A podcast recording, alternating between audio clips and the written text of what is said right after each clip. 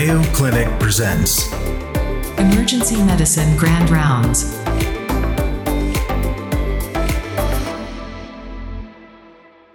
Welcome to the November Grand Rounds edition of Always On EM podcast. My name is Venk Bellamkonda. I'm one of the two co hosts for this podcast, along with Dr. Alex Finch. We want to thank you for tuning in all year long, and thank you to everyone who is following our show on the various platforms. Don't forget to check out the Raptor Trauma Share giveaway that's going on at Instagram at AlwaysOnEM right now. Or connect with us on Twitter or via email at alwaysonem at gmail.com. Today, I am thrilled to share a recording from a truly world renowned speaker. One caveat the audio file isn't the greatest in the very beginning, but stick with it as it gets cleaned up at roughly five minutes into it. The speaker is the one and only Dr. Victor Montori, a true superstar of healthcare today, and he has an important challenge for us all in healthcare. In his grand rounds called On Care, he inspires us to rise up to meet the needs of the patients and community in a way that he highlights we are currently failing. Dr. Montori is the type of person that when he speaks, we are all inspired to listen, not just because he has a decorated career, which includes that he is director of the Knowledge and Evaluation Research Unit here at Mayo Clinic, co director of the Center for Translational Science Activities, full professor of medicine with board certifications in internal medicine and endocrinology, not just because he is the recipient of several awards as a teacher and mentor and researcher, or that he is author to an astounding 640 peer reviewed publications at this point, but because he is a passionate advocate for people. He routinely has listeners on the edge of their seats when he shares his stories and insights, and I know he has for me listening to this talk before. If you'd like to continue learning from Dr. Montori after this talk, I encourage you to check out his book called Why We Revolt, as it continues the themes that we are about to hear. In addition, you could check out the website for the organization that he co founded, known as the Patient Revolution. The website is patientrevolution.org. As always, don't forget to like, comment, and follow our podcast for more amazing emergency medicine content. With that, Dr. Montori, you have the stage. So again, uh, the my research unit, uh, uh, since inception, we decided not to take any for-profit funding from any corporation. Uh, in part because our work is on shared decision-making guidelines and sort of thing, and we didn't want to offer an alternative explanation for for our recommendations.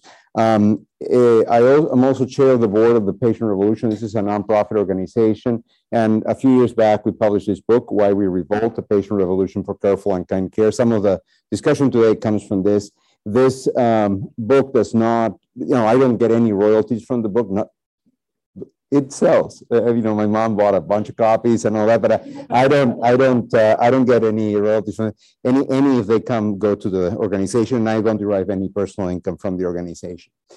Um, I mentioned that this is a conversation about care, and um, the outside. I mean, for you, it's every day, but for most folks on the outside, what care is and what how it manifests in our lives uh, as professionals and the lives of our patients when they need us is something that perhaps people see on TV, but they don't fully realize.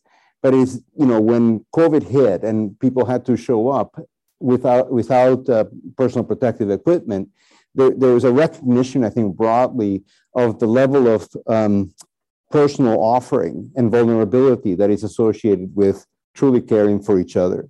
And which is in stark contrast with the uh, general um, sense of selfishness and, and uh, self-interest that appears to permeate our, our societies. And it's, it was a good reminder of how different our, our uh, profession is with respect to other professions uh, out there in its commitment to care. But one of the problems is that care is hidden behind some of the adjectives that we like to add to it. You know, sick care, health care, patient-centered care, evidence-based care, high-value care. Those adjectives draw attention to themselves, and then care ends up being in the background. We don't spend a lot of time discussing what care truly is. So care is a practice and, a disposition, and, it's a disposition towards noticing what is wrong with the other person, what what needs to be uh, addressed. And that requires a presence. We need to pay attention and we need to understand people's situations in high definition, not just in their biology, but also in their biography. and not, not just in the needs that they have, but also what strengths they can bring to bear in trying to address their situation. Now, noticing is insufficient. People talk about empathy all the time. Eh, feeling like the other person doesn't is not going to save many lives. Oh, I feel for you. You have a bullet in your chest. I feel for you. That's not going to help them, right? You have to you have to respond, and the response is what creates the possibility that this person's needs will be met. Now, this response does not necessarily mean providing all the answers and it does not necessarily mean we respond the way we would respond. We have to respond in the person's terms, in what might be in their best interest. Care does not happen until you give it, and that requires competence, which is you were trying to improve as a group earlier today, and compassion. And again, it's not completed until it's received, because when care is received is when we find out if our response was actually pertinent, adequate, and desirable. Now, care, and one definition of care is make the, the world a, play, a better place to live in. And so that starts with self care. Then he moves on to the care that we give our communities, our, our neighborhoods, our society.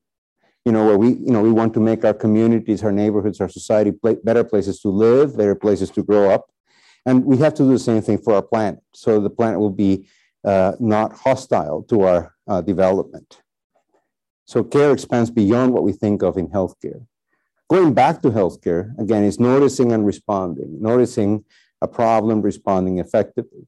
Now, I'm a diabetes clinician, and when I uh, when I approach patients, I like to think that I have only one reason to approach them, and that is with the intention to care.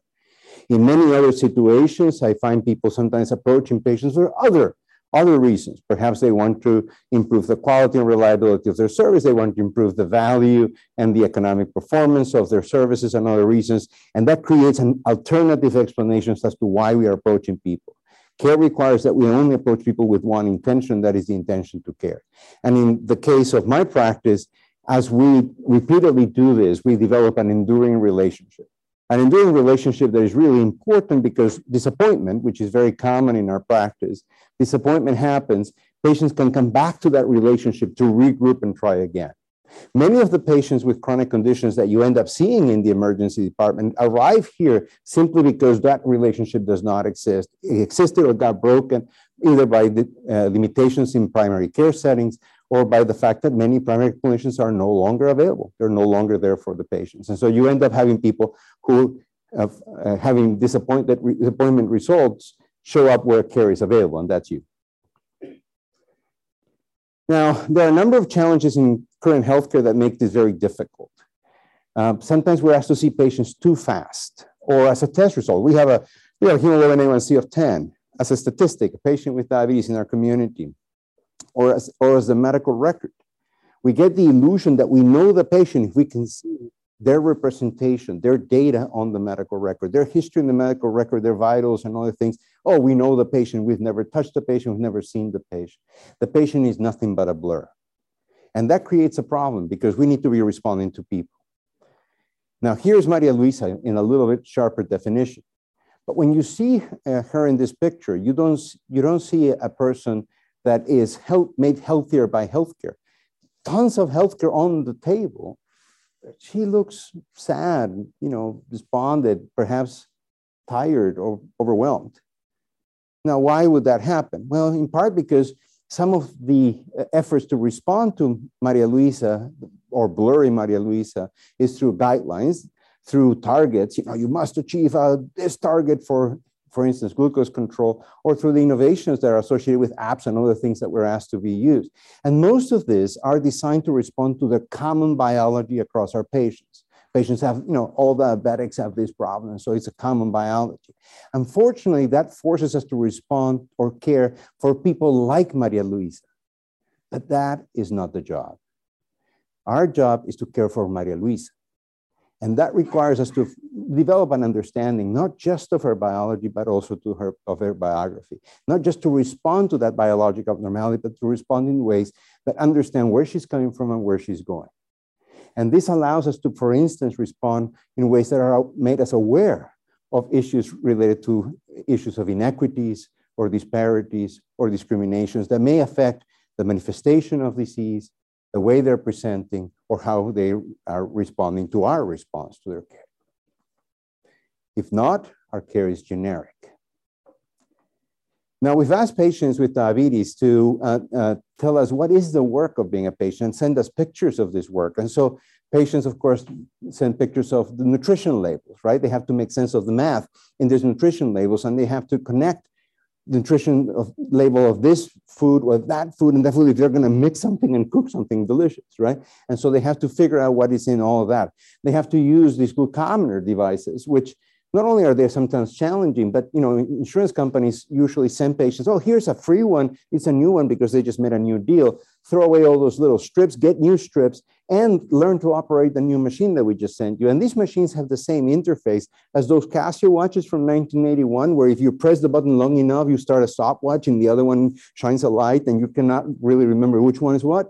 That, that's how these, are, these guys are designed right? And so patients have to learn this and, and go to the pharmacy and get the strips and pay a lot of money for this. And on top of that, they have to check, you know, they have to use it, they have to check their sugar, interpret their results and so forth.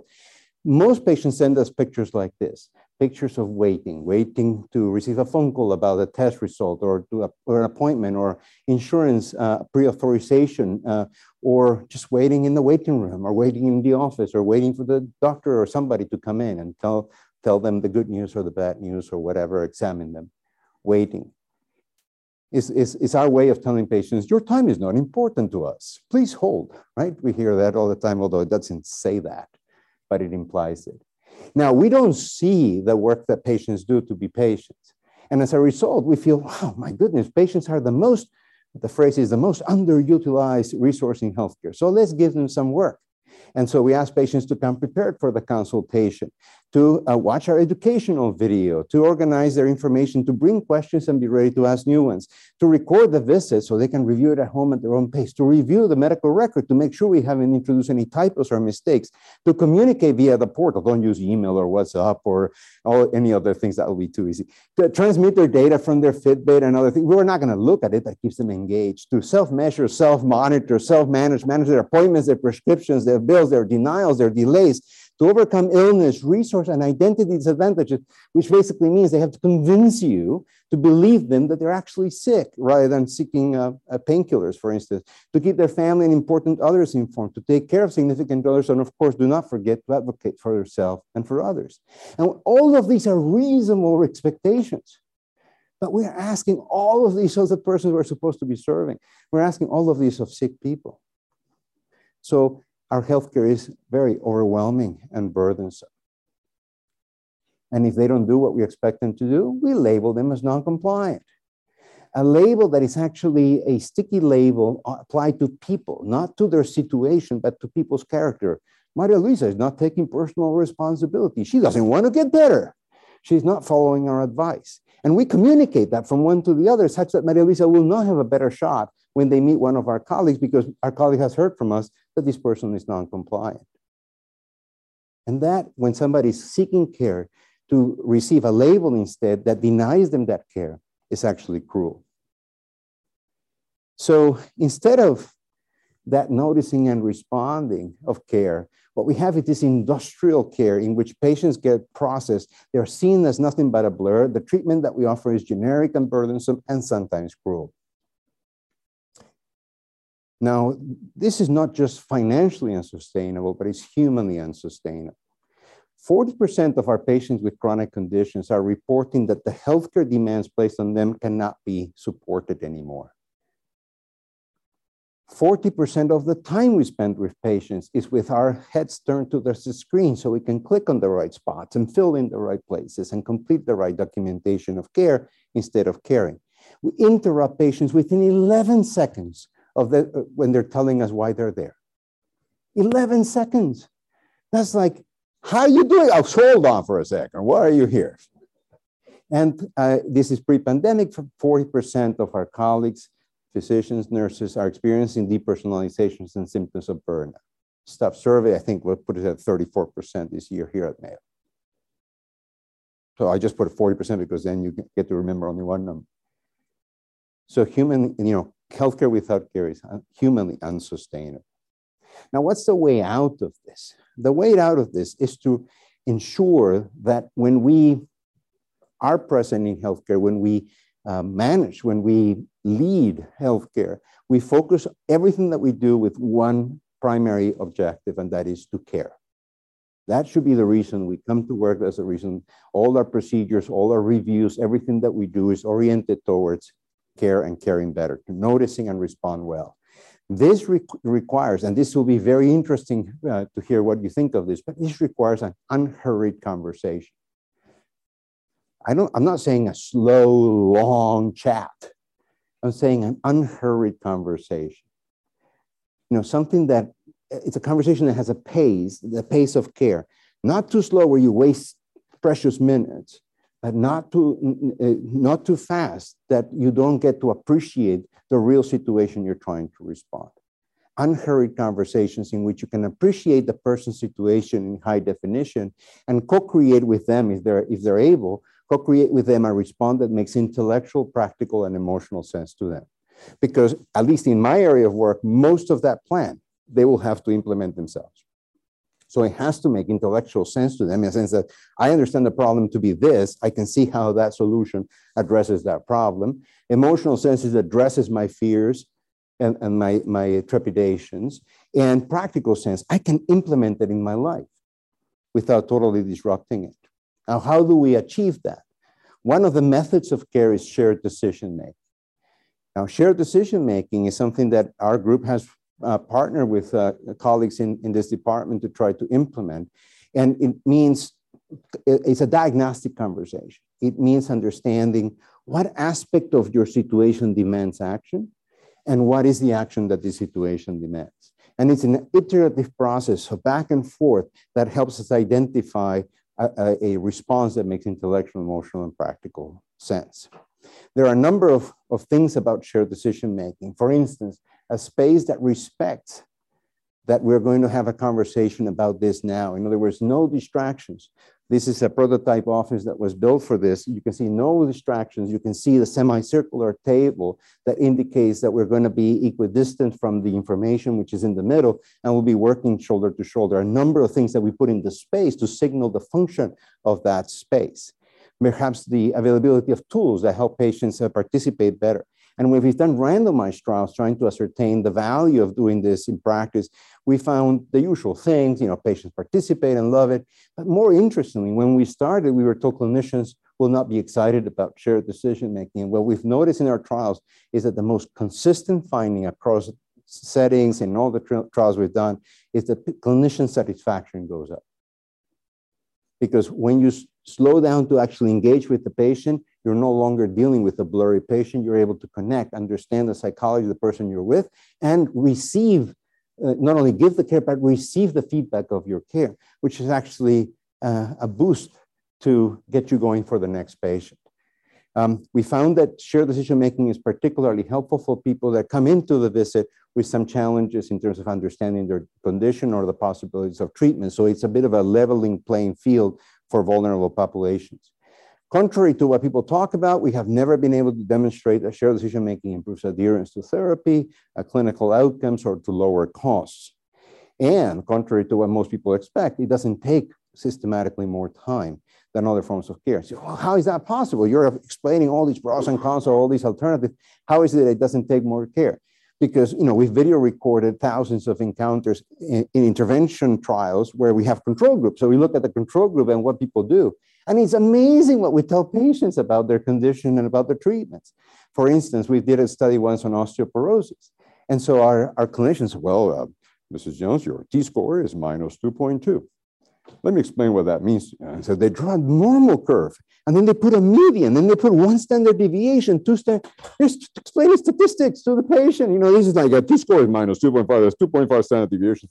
Like, you know, what do you want me to do? I don't know, take bisphosphonates, right? And then move on. And so all that time, explain, and that's when they don't explain the the physiology of osteoblasts and osteoclasts, right? And so what are we trying to do there? Is, you know, maybe impress the patient, pre pretend that we know something? I don't know. But all that time can be used differently, and uh, the, the time effect is the same.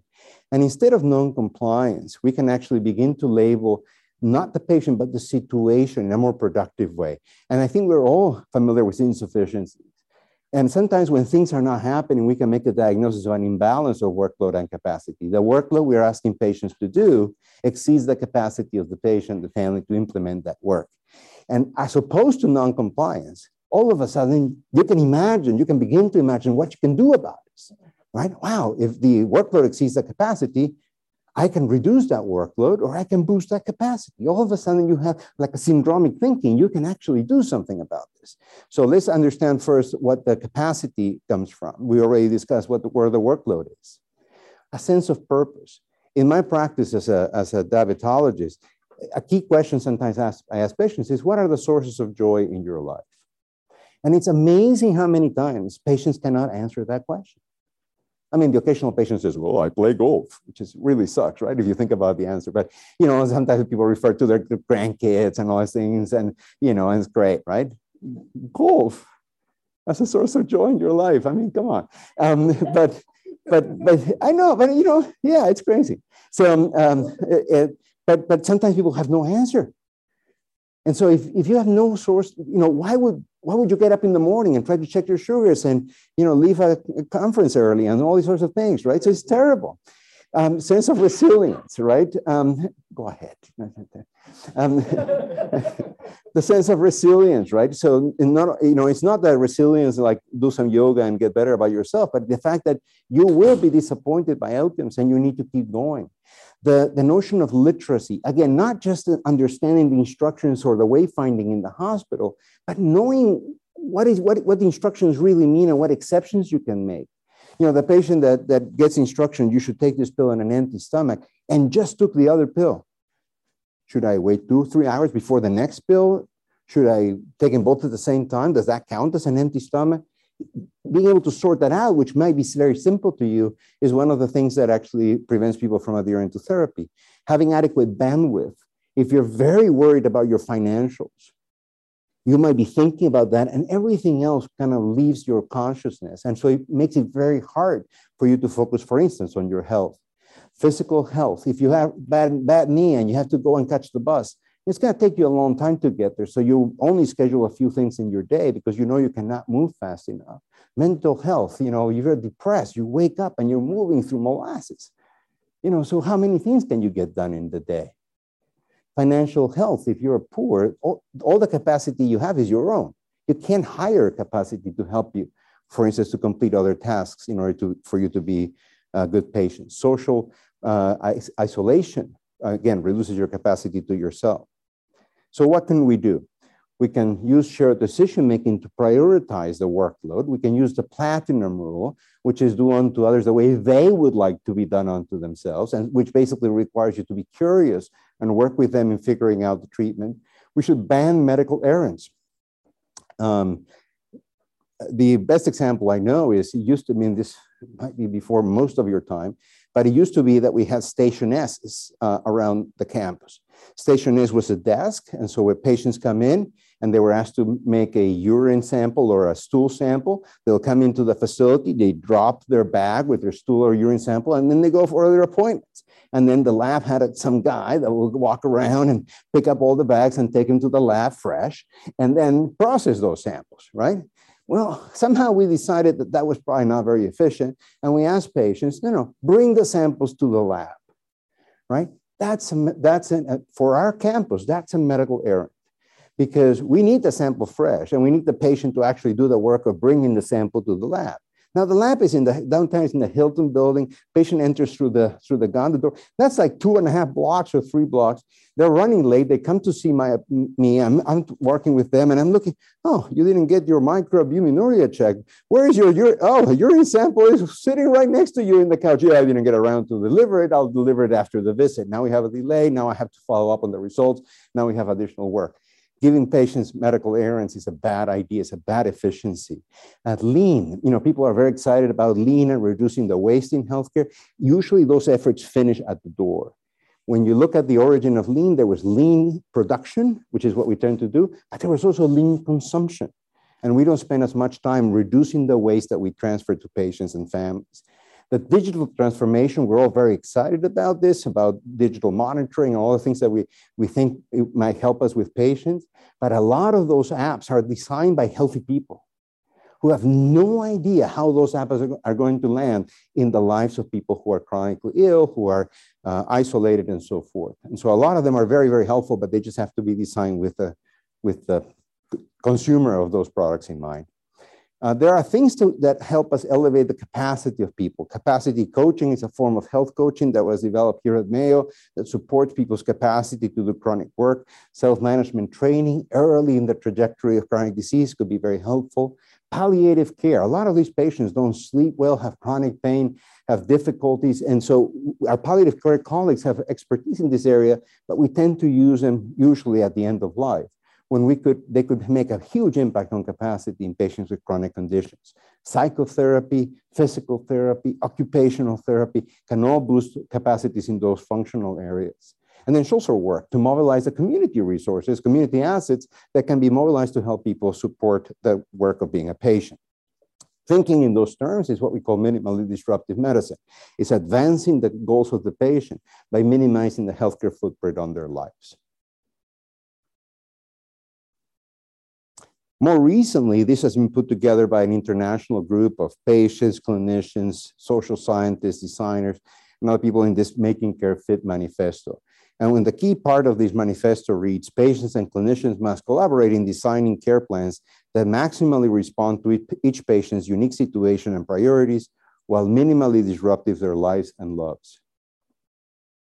And this is, this is in contradiction with if you have a patient with diabetes, make sure their A1C is 7% or less. Make sure you start with this medicine. And then, you know, it's a bunch of technical recommendations and guidelines that we have that ignore, for instance, people's loves and the protection that those loves deserve. And that's at the clinical side. But then we have the way we organize healthcare systems.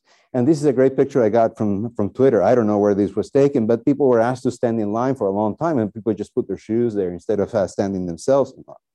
But again, this is one ways in which our organizations just tell people that we do not respect their time, energy, and attention.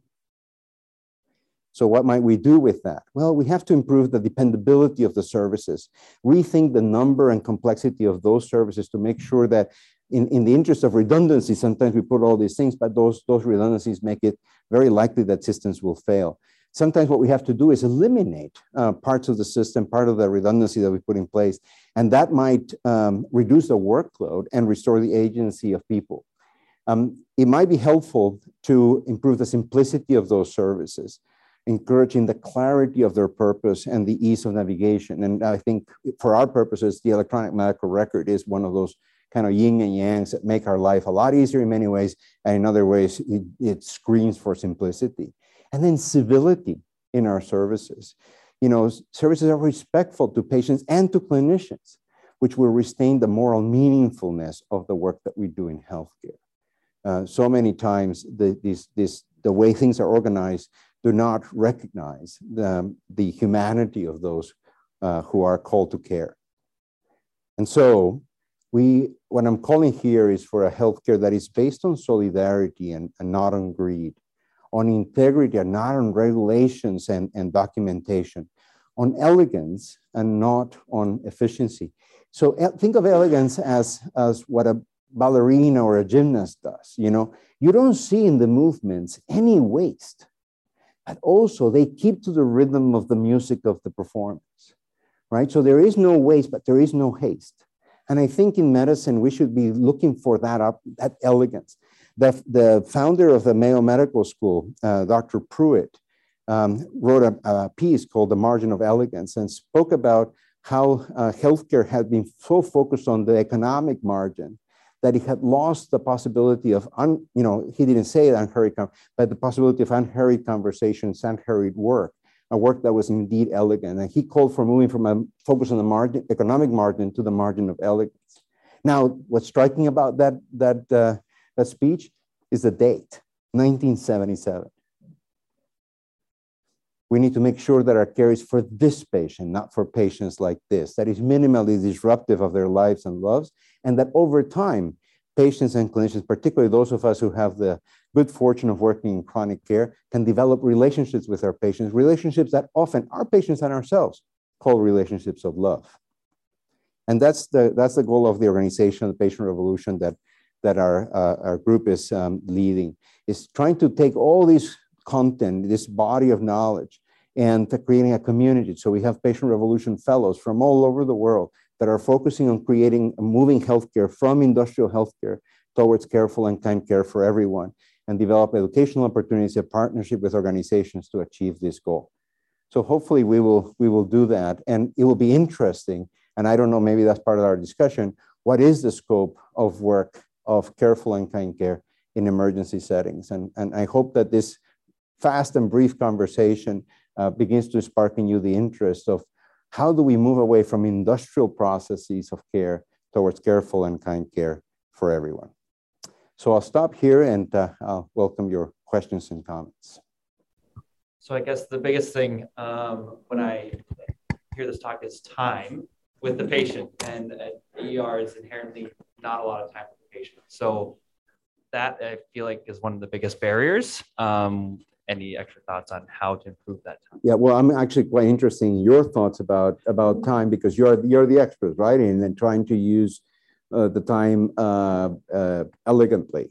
Um, I think that um, so one of the when I go and speak to other audiences that are not emergency medicine audiences, and I talk about shared decision making, for to give you an example, oftentimes that's the question comes up, well, you can't do that in primary care. You can't do that in emergency medicine. It turns out that some of the best projects we've done have been in primary care and in emergency medicine, right? The chest pain choice decision aid that was actually trialed uh, for the first time in this, in this very uh, unit and then trialed in multiple emergency departments across the nation is one example, you know, led by Dr. Erik Hess. Project on otitis media that has been done for uh, kids presenting with otitis media was actually developed and piloted, and it's going to be evaluated in, in a multi-center trial of emergency departments. So, how can we, you know, it's not it's not for the gunshot wound. Like, uh, sir, you seem to have a hole in your chest. I wonder what your values and preferences are regarding our treatment. That would be that would be silly you know, and wasteful and uh, dangerous and ineffective. So the issue is judgment, you know, and how do you use uh, time? Often time is considered a resource, right? And so it's now allocated as if it was a resource. But time is, is tricky. It's not just a resource, right? Um, you recognize it when you are with someone you really like and you're having a nice conversation, and then you both realize, oh my goodness, time just flew. Where did time go, right? So, so you know, it, it's something different. It's, it, it's also the, not just the length of time, but also the depth of time. And, uh, and you can, you know, with expertise, I, I bet you that you can, in one, two, three, four minutes, you can make assessments, you can notice things that will take 10 minutes to somebody that is, or 15 minutes, somebody who is untrained, right? So your noticing can be done very quickly. You can be very elegant at asking two or three questions instead of 35. And, and you will be very, very careful at knowing when to interrupt. You'll be looking around for clues, not just on the patient, but in surrounding the patient and the family members and the way people are talking to. All of a sudden, you become a, you know, hyper attuned to these features because they save you time. But in that two minutes, your ex- experience of time is way longer, even though it's the same two minutes, that for somebody who is absolutely anxious, nervous, you know, and, and these, these two minutes are just passing, you know, like a like a movie in front of their eyes, right? And so you you've experienced. I mean, am I am I is this is this am I making stuff up or is this something? You think you're making stuff up? You seem you seem very skeptical about that. You, yeah, you tune off when I said that people could not have fun, uh, joy in golf. And I, I noticed that. I noticed that. does that does that? Uh, so it's a, it's a tricky bit, and I think we don't we don't protect our time and our attention well enough. We allow for machines to beep, computers to alert us, you know, all sorts of distractions. When in those, you know, four or five minutes, you want your you want your presence to be 100%. We don't protect that very well in many settings. I don't know what you do here for that, but in many settings, we just don't respect that enough uh, because processing becomes more important. Dr. Montori, there's a question online. How do the concepts of effective teamwork impact the perception of care by the patient? Is this an area related to the time issue that you mentioned in the ED? Yeah, so I can speak of that in relation, for instance, to chronic disease, where um, there's been the illusion that patients can develop relationships with the brand or with the clinic or with the organization. And so then the task of the organization is oh, here's a patient with diabetes, for instance. Let's have them meet a clinician that understands diabetes, and that's all our job. So they can just meet, and then once they get together, they can do their thing. Uh, without recognizing that this patient has already explained their particular situation five times to five different clinicians. And yet, once again, they have to explain what's going on to, a, to the a sixth one. Because we got the illusion that because we're part of the same team, it's we're interchangeable. Humans are not interchangeable. Patients are not interchangeable. This is not yet another patient with. This is Mrs. Jones. And clinicians are not interchangeable. I know it will be help us with efficiency tremendously if, if it doesn't matter who the, the pilot on the on the flight is, right? But it turns out that it does. When it comes to care, it actually matters who you meet, right? It actually matters. In fact, you can pretend it doesn't until the day, for instance, you interview for a job, and then you want to convince everybody that you are the special one, right? Right. So, so it matters, right? It matters tremendously who you are. And in a situation where we now recognize trauma, eh, healthcare induced trauma, where patients have experienced trauma in previous healthcare situations and they're now trusting you to come in to come in for healthcare. They've been avoiding, avoiding, now they have to come in. They come in, they had traumatic experiences before, and you're coming in and they find themselves having to repeat their story again to a stranger. It, it causes another trauma to them. That is cruelty right? And so we have to be careful that our, our team-based approaches do not create this illusion of interchangeability that ignores the identity both of the clinician and the healer and of the patient. It creates an now it says a tremendous challenges because I mean improves access. It, it has a ton of benefits, but you know you know those. I want to alert you the, the, the downsides. The notion that you can that you are interchangeable is highly highly problematic with your foundation or otherwise, have you had um, involvement of patients that tell you this is what I would like my encounter to look like? Like, so you've mentioned a lot of like that li- long list of, of burdens that you got short of breath on at the end of reciting them, right? It's a huge list. So where, where from, for example, from the emergency department, I mean, we've often focused on the patient experience of knowing what's happening and when their results are coming through. You know, we've posted on my ED board kind of thing and so on.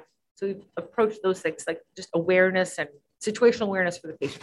What would, in your experience, what patients would say in this kind of a, a situation encounter where everything is kind of chaotic and traumatic for them and they filled with anxiety and so on, they're frustrated, whatever. What do you think patients would value the most? Well, I, I don't know, right? And I think that it is important that we we uh, try things out. So we rely too heavily, in my opinion, on interviews and surveys to understand what people would want. You do not know what you would want, but you know how you felt. You know what things make you feel. You know how was the experience. And, and I think understanding, you know, and, and you can do, you know, with enough volume, you can do a lot of experiments should the lights be white or should they be yellow? Well, it depends on what you're doing. But if nothing's happening, is there a dimmer? And is it should be warm or cold? Should be, and there are a number of things you can probably guess, and you're probably going to guess right. But a number of things boil down to asking the patient, you know, what, what matters to you in this moment right now? And then if people have, that have survived, perhaps asking, you know, what, what, what parts of this, how would you have made this experience better? We, for some reason, we shy away from the open-ended question about how would you have made that better? Uh, instead, we ask them to complete uh, numerical scales, and we had we get. It's almost like you know you go to a party and uh, you you come home and say, oh, how was the party? Oh, it's uh, three. So like, oh, so not a ten? No, three. So why not a ten? Well, and now you start getting a little bit of the detail. It's in the narrative. It's in the story that you actually get the actionable stuff. So a lot of our satisfaction surveys, we get scores, and you know, uh, it doesn't give us the actionable information that tells us this is what we need to improve.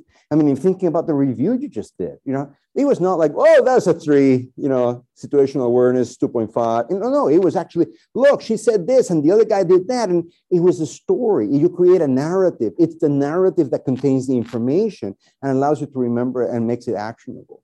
So, um, and then the other thing is the notion, I don't have an alternative language, but the notion of patient experience makes it sound like the amenities, right? It was how's the resort working out for you on your vacation through healthcare? You know, and nobody vacations through healthcare. This is a place they would rather not visit.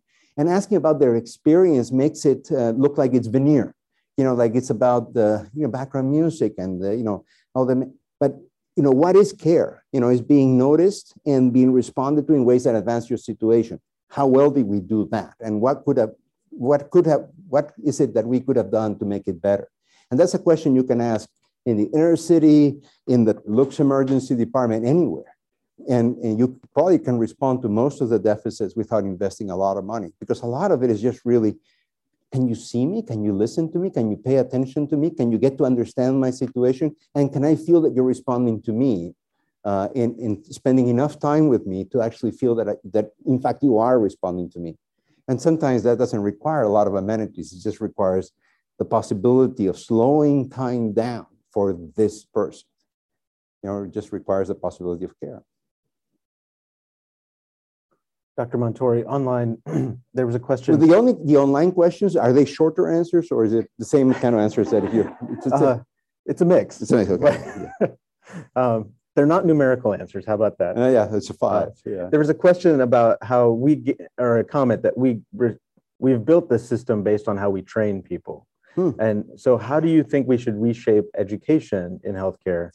Well, that's a question for the educators, right? I mean, so the educators, the educators have a really tough, tough job, right? So, do they create people who will work phenomenally well in industrial healthcare? right? Do you create, do you, do you train people that will, that will just fit perfectly as a cog in the wheel, right? Do you, you want perfect processing of patients and you get like really great scores on everything and you'll be hired and you'll be phenomenal, right? Because you just fit perfectly in the mold. Or do you create change agents? People that ask questions. So should we be treating people this way? Should we be doing it this other way? Should we prioritizing this over that? Um, most organizations um, develop that are not very advanced develop a negative reaction to people that ask that kind of question. But if you go back in the history of the Mayo Clinic, the first administrator, uh, uh, Harwick, uh, wrote a little book. And I don't know if anybody has, has read it. It's just a little tiny book.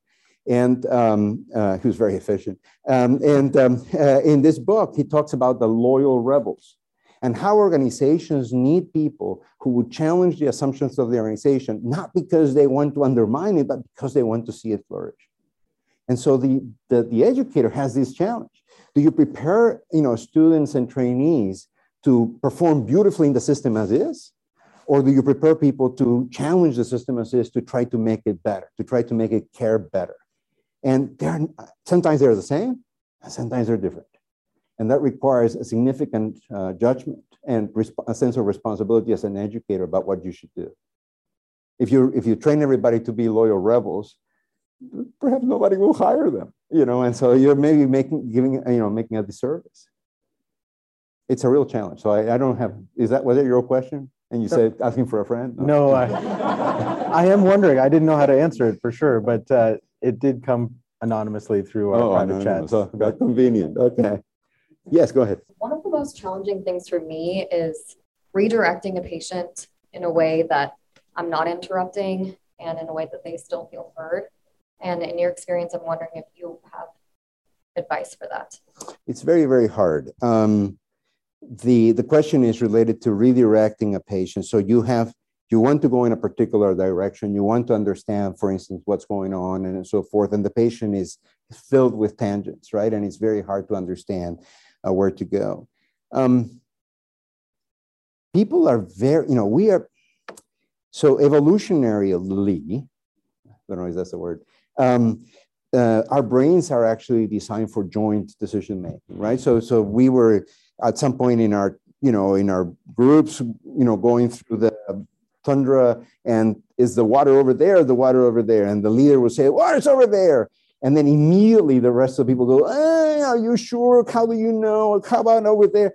And so we are designed to challenge and ask questions and so forth. Eventually, if the if the if that scrutiny uh, survives, uh, so that direction survives the scrutiny, we go in that direction for water. So we've always make decisions as a group.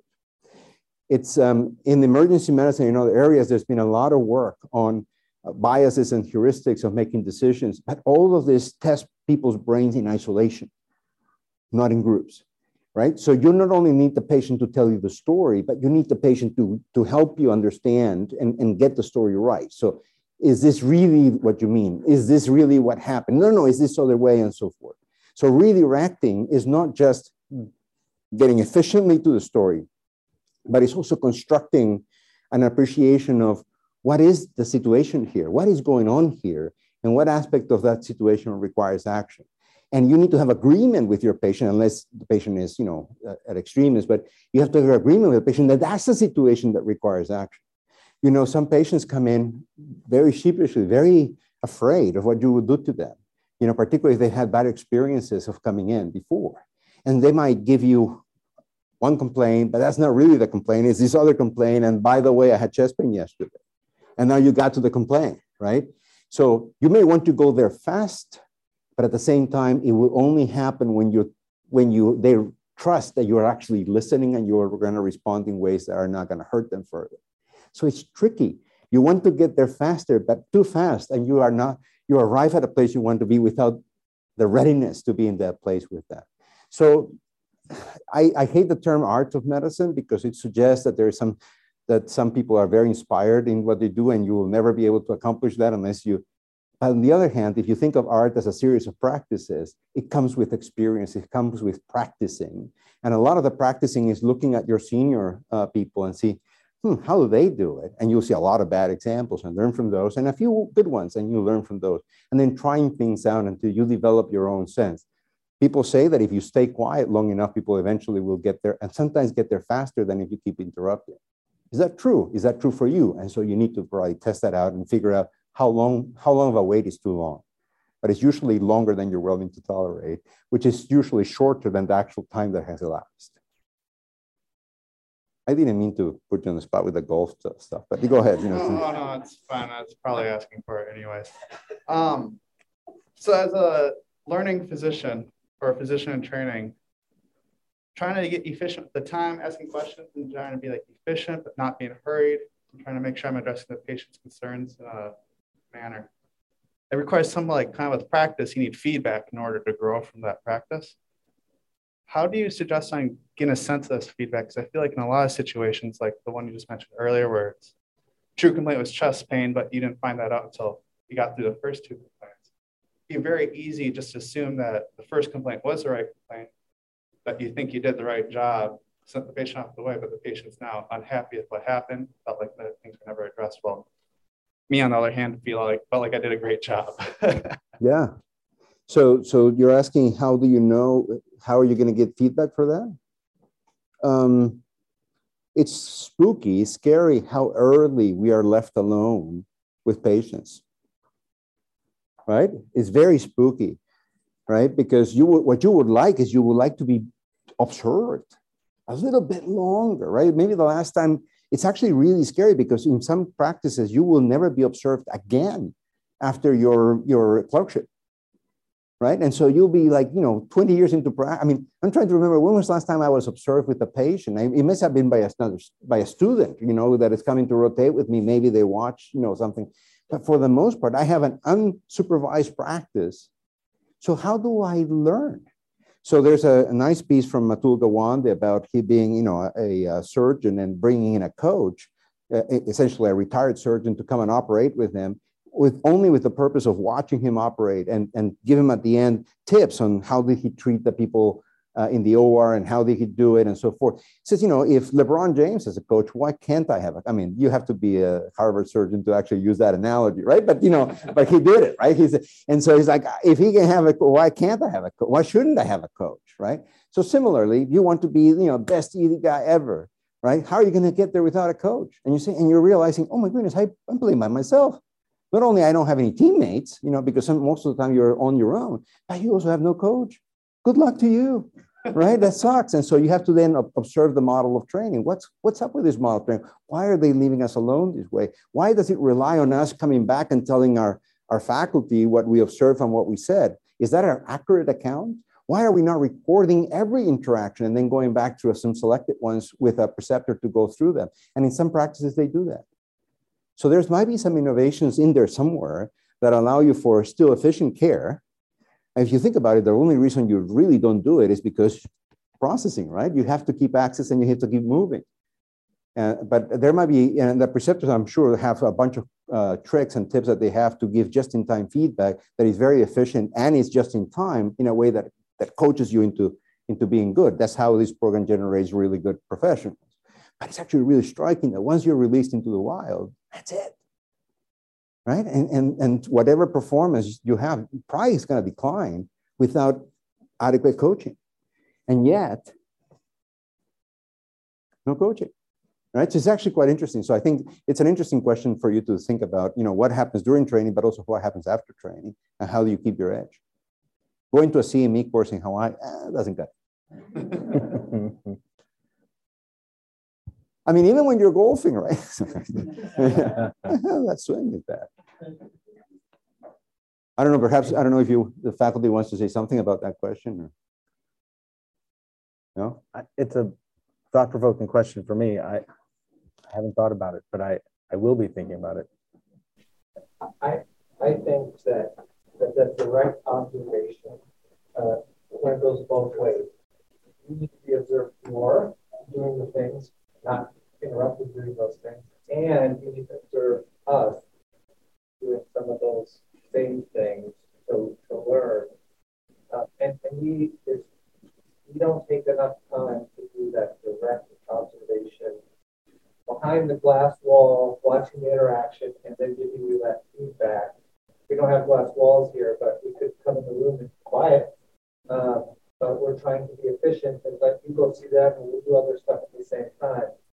And, uh, it, and that's something as a learner, you just need to ask for. Hey, would you come in and but we do this during the traumas and medical resuscitation because we're standing there, but don't do it in the vast majority of the, I would say, more complicated interactions. Um, the, the very sick patients are actually often a little bit more straightforward than the not so sick patients. They have a technical solution to their problem oftentimes, right?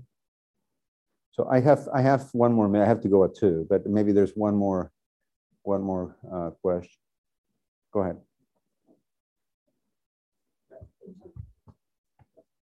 the guy with the microphone is right next to you. Okay. So my question is, um, I feel as though, and I'm one of the new physicians, new interns, so you know, obviously I'm still learning, but I feel as though uh, listening to this lecture, my patients at the beginning of my shift probably get a lot different care than the patients at the end of my shift.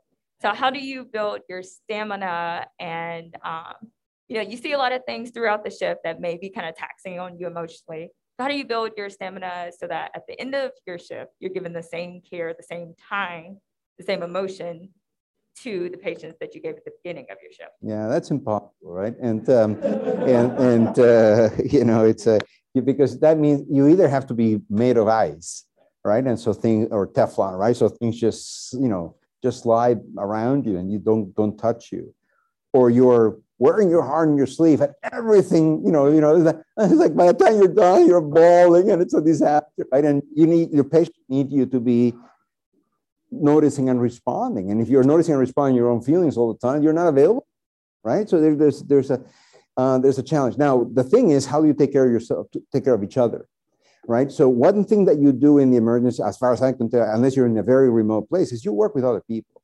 You work with, you know, if you're a physician, you work with nurses, you work with technicians.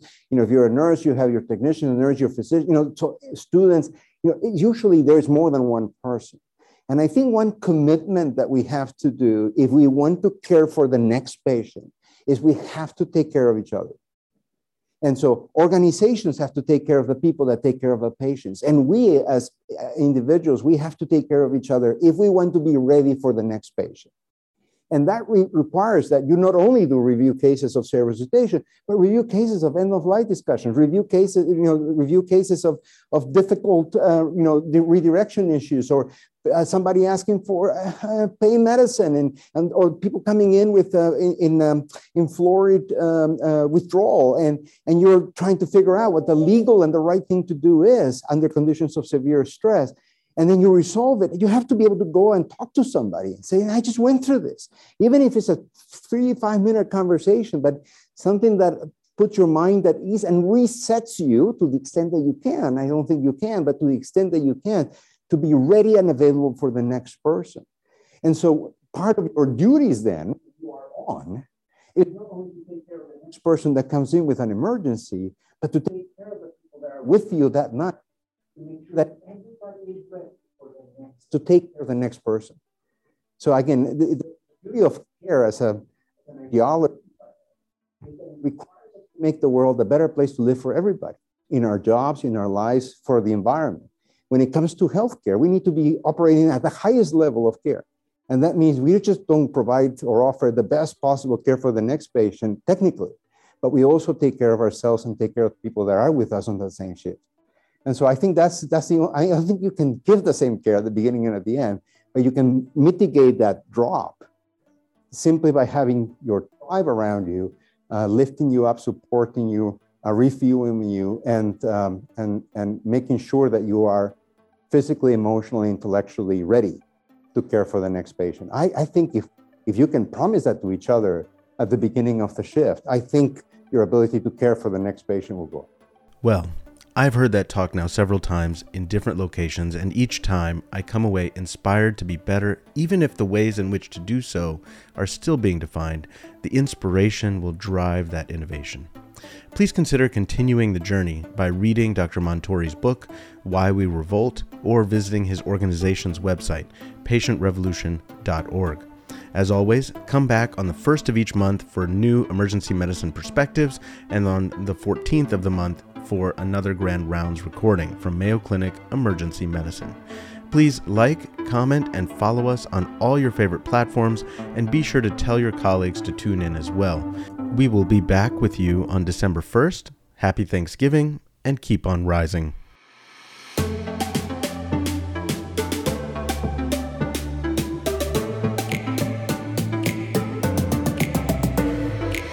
The Always On EM Podcast. Emergency Medicine Grand Rounds.